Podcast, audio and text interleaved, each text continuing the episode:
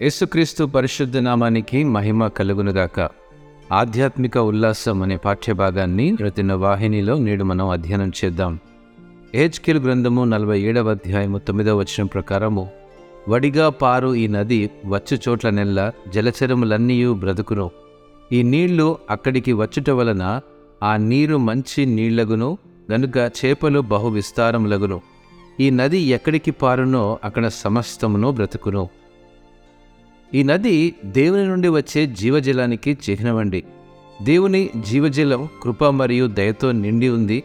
అది మన జీవితాలకు ఆనందం మరియు శాంతిని దయచేస్తుంది. ఇది ఆధ్యాత్మిక ఉల్లాసానికి మూలం.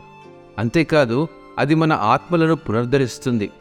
ఈ జీవజలాన్ని మనం దేవుని వాక్యం నుండి కనుగొనవచ్చు. మనం బైబిల్ చదివినప్పుడు దేవుని సత్యం అనే నది నుండి లోతుగా త్రాగవచ్చు. ఆయన ప్రేమ మరియు జ్ఞానంతో నింపబడవచ్చు. ప్రార్థనలో కూడా ఈ జీవజలాన్ని మనం కనుగొనవచ్చు. మనం ప్రార్థించినప్పుడు మనం పరిశుద్ధాత్మ శక్తిని పొందగలము. మరియు ఆయన తన కృపలో దయలో మనలను నింపుతాడు. ఈ మాటలో ఎట్టి సందేహం లేదండి. జీవజల నది అయిన దేవుడు మనతో ఎల్లప్పుడూ ఉంటాడు. ఆయన సమస్త జీవితాలకు మరియు సమస్త మంచి విషయాలకు మూలం. ఆయనే మనలను ఆదరించేవాడు. ఈ జీవజల నది దేవుని వద్దకు రావాలని మరియు ఆయనలో విశ్రాంతి మరియు పునరుద్ధరణను కనుగొనమని మనకు ఆహ్వానమిస్తుంది. దేవుని జీవజలానికి మన హృదయాలను మరియు మనస్సులను తెరుద్దాము.